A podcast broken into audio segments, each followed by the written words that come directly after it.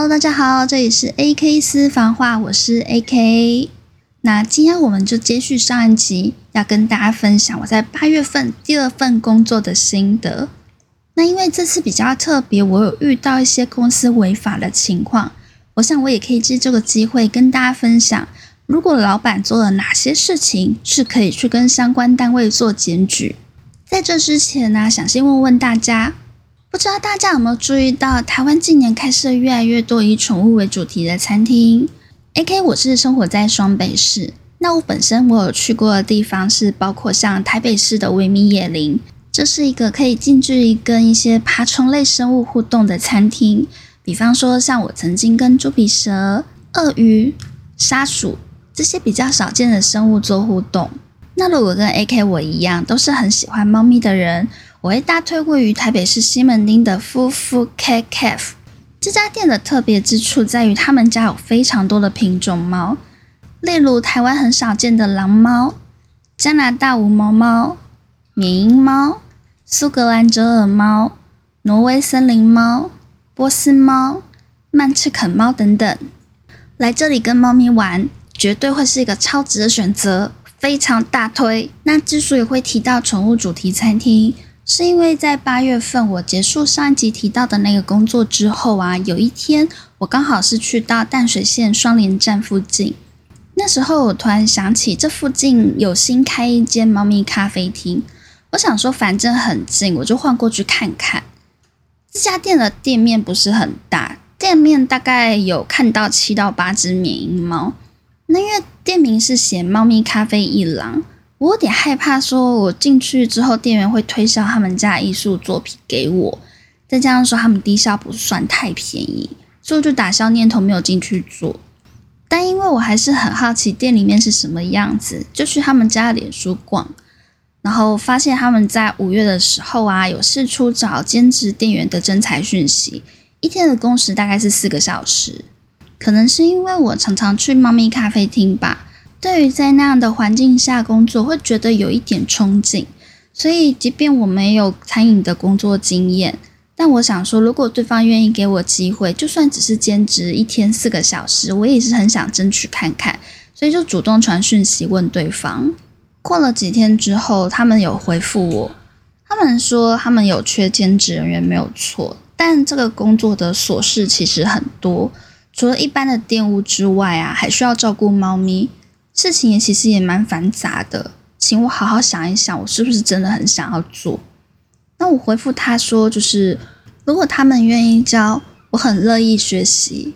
所以后来对方就是跟我说，他们会给我两天的时间让我试做。所以我被安排在八月的第一个周末，跟值班的同事学习所有的工作流程。如果我的表现 OK，店长这边就会开始帮我安排排班的时段。不过工作时数上倒是跟我当初预期的不太一样。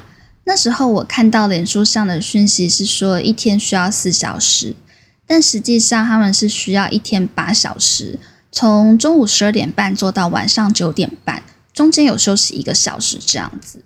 毕竟我不是年轻人了，想说一天工作四小时是没什么。现在是改成一天要做八小时，我就有一点担心。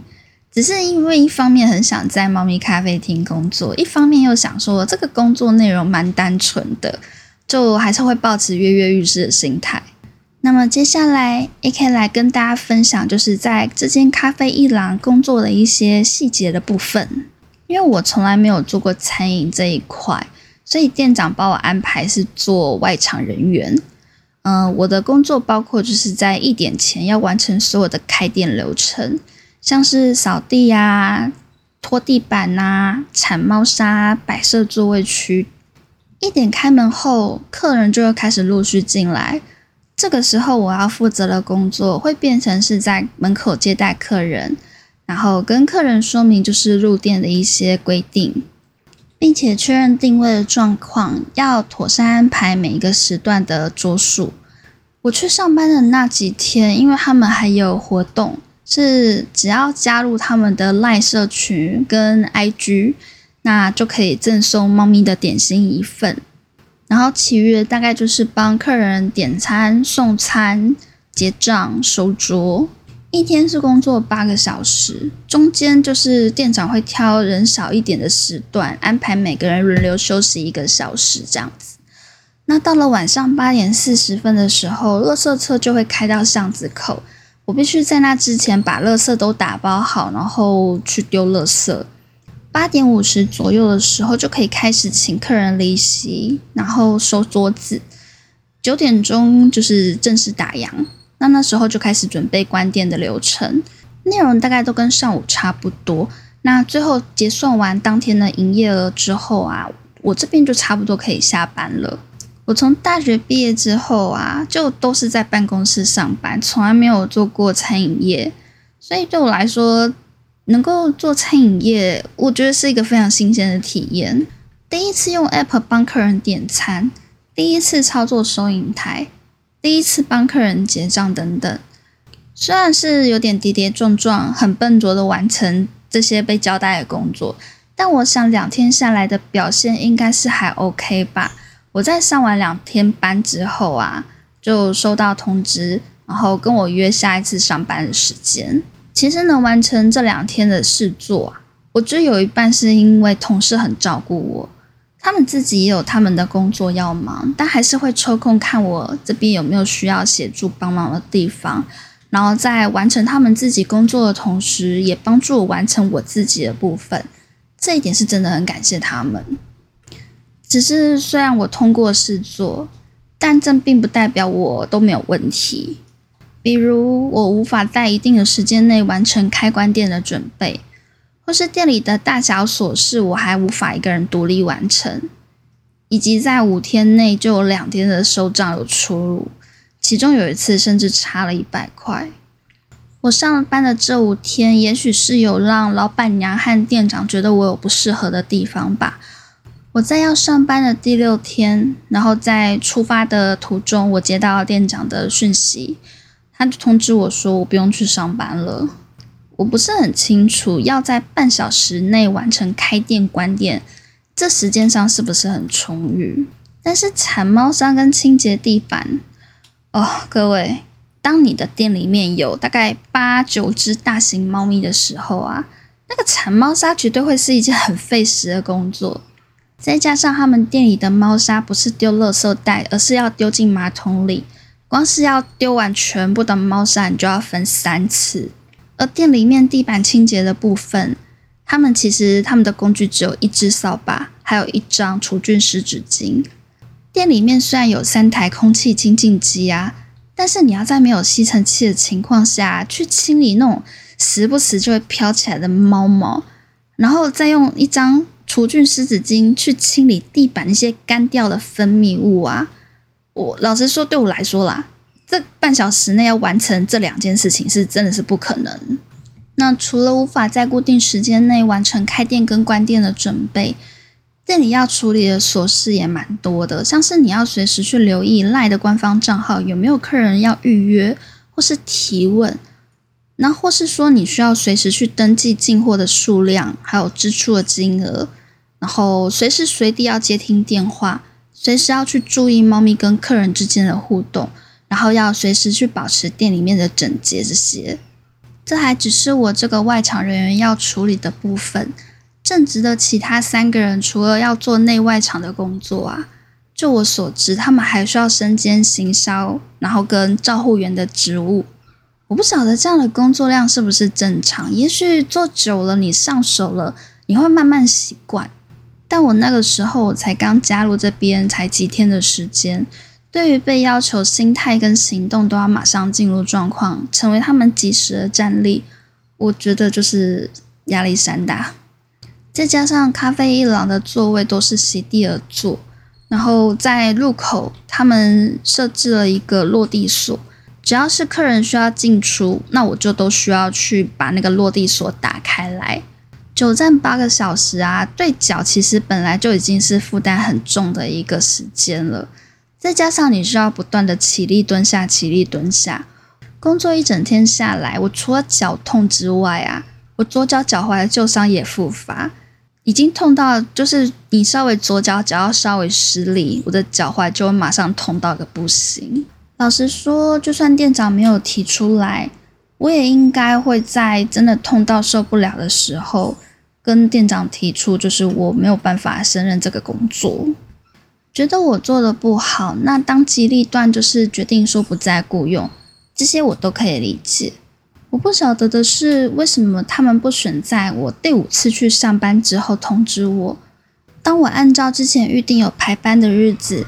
然后在我出发去上班的途中，距离上班还剩下半个小时的时间前，我收到店长的讯息，那上面写着：经过试用期，我们老板娘觉得您可能不适任于餐饮业，那工作五天的薪资会在下个月五日发放。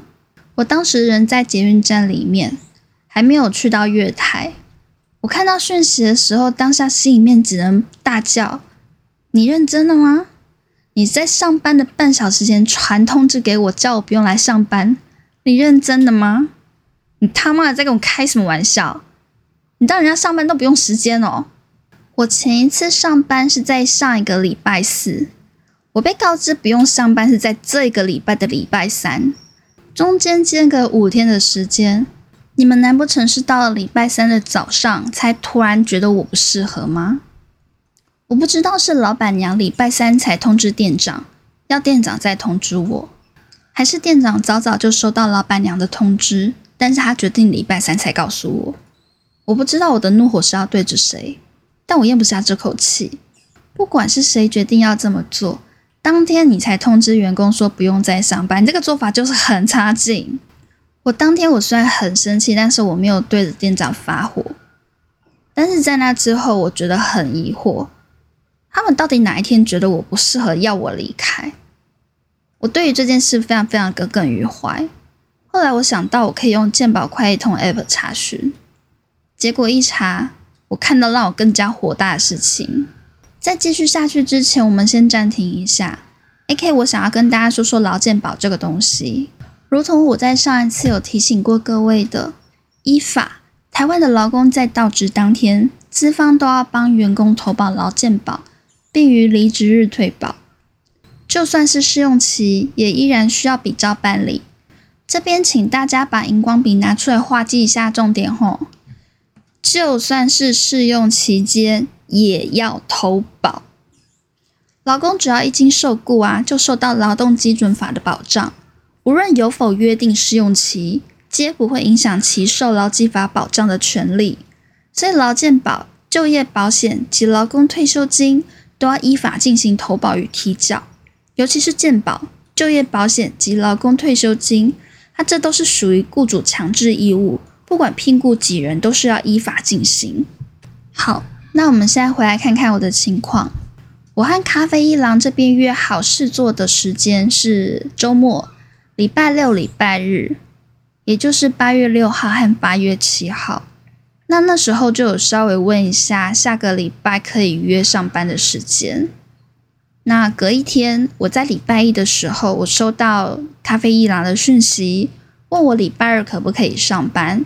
所以我从礼拜二到礼拜四，也就是八月九号到八月十一号，又上了三天的班。那截至八月十一号为止，总共上了五天的班。接着，我在隔一周的礼拜三，也就是八月十七号，被告知说我不用去上班了。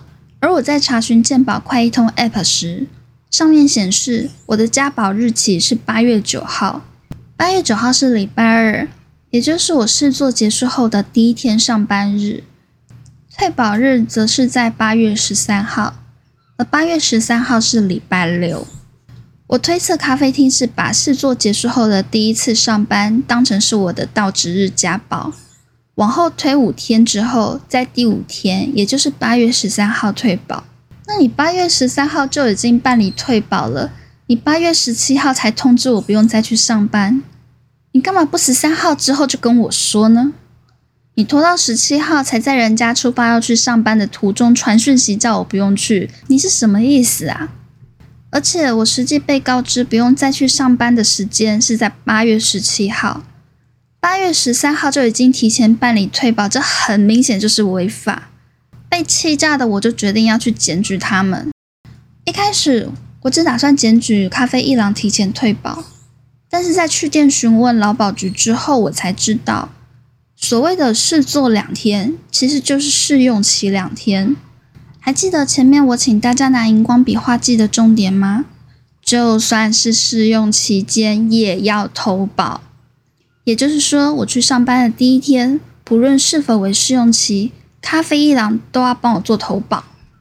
可能有的人会觉得，试做才两天，没有投保也没差吧？还少算两天的保费耶。各位，这样的想法是错的哟。只要开始上班第一天，资方就要帮你投保劳健保。因为假设你在上班期间因为工作而受了伤，公司没有帮你投保，那差别就差很多了。根据劳动部劳工保险局的热门问答，以及劳保局纳保组长在接受新闻采访时的访谈内容来看，如果资方位于劳工到职日投保，而劳工在未投保时因工受伤或死亡，劳工将无法向劳保局申请职灾相关给付。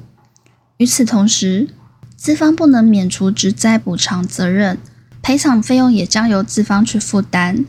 然而，劳工要透过劳资争议处理或是打官司才拿得到补偿旷日费时，在少数案例下，劳工拿到职灾补偿还偏少，因此对劳工权益影响甚巨。在收听节目的各位听众，意外随时会找上门，保险这种东西当然没有会是最好。但难保有一天会有需要用到的时候，所以上班第一天，请务必要确认公司有没有帮你投保，这是为了保障自身的权益，所以请千万别忽视哦。至于要怎么做查询呢？AK 这边提供两种方式给大家做参考。